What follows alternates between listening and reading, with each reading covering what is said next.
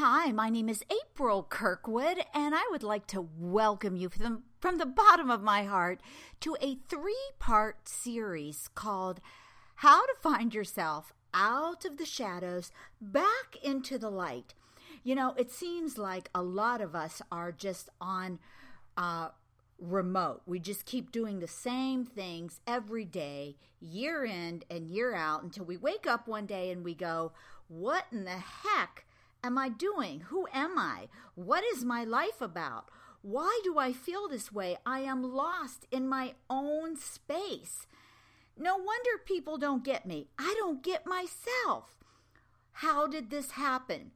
We have three segments going on, and there are three ways that, like myself, others get lost living their lives almost like zombies, just going through the paces without joy, feeling dull, feeling lost, feeling confused. So today we are talking about the first F that really messes us up and keeps us in the darkness. I'm also going to tell you what it looks like, what the effects are, and the real cause of this event and the corrections. So we have a lot of work to do. And there are, as I said, there are three um, podcast series uh, I've made just for you because this has really been a page turner in my life. And these are some of the things I use when I do workshops, webinars. And I thought I would bring it to a larger population because darn it, I believe everyone has within them joy and peace and harmony. And even through the roughest of times, they come out wiser with a sense of calm that can override even the darkest of nights. So, the first F that keeps us in the shadows is we are freaked out. Okay, freaked out. Well, what does that mean? Well, it looks like this we either sleep too much or not enough. We eat too much or not enough. We get nauseous, often low energy, loss of sexual interest. Hello. We worry all the time. You know those worry words like, um, the aunt that keeps calling you saying the weather's going to have a storm be careful be careful always worrying about things that probably are not going to actually affect your life individually headaches people always have aches and pains. Wow, wow, wow, wow, wow. Actually, they do get a lot of frequent colds and illnesses. That's because their immune system is down.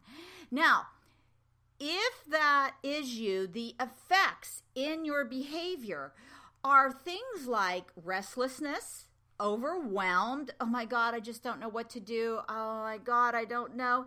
Indecisive, can't get out of your own flippin' way, confused. And if you stay in this heightened state of anxiety, freaked out, worry, you could actually give yourself a heart attack or a stroke. Now, I know you're wondering what really causes this and how do we correct it? Well, although yoga and meditation and all of that really helps, and I do that, the real cause, and are you ready for this? Maybe you want to close your eyes. The real cause of us being freaked out is because we don't have any faith.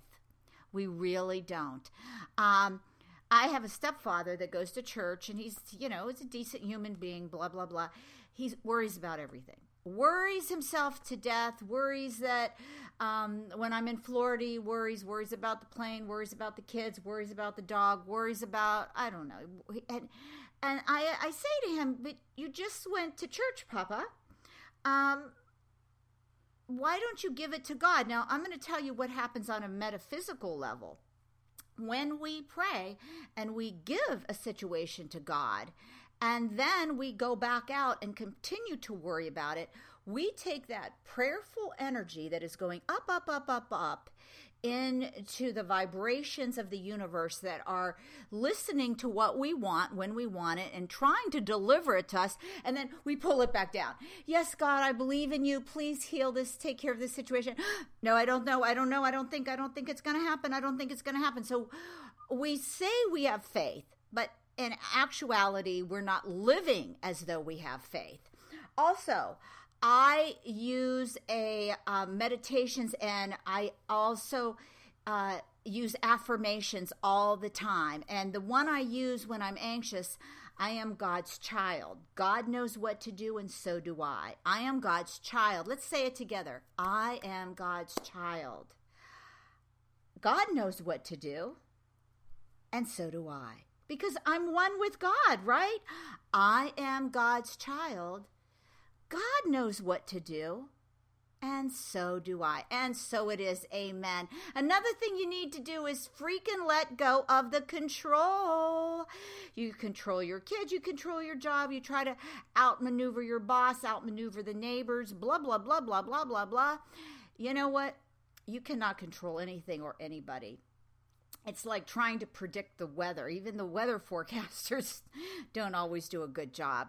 Um, also, we have to realize that as long as you are trying to hold on to something, um, you can never release it. So when you're holding on to fear or you're holding on to controlling somebody, who really becomes controlled is you.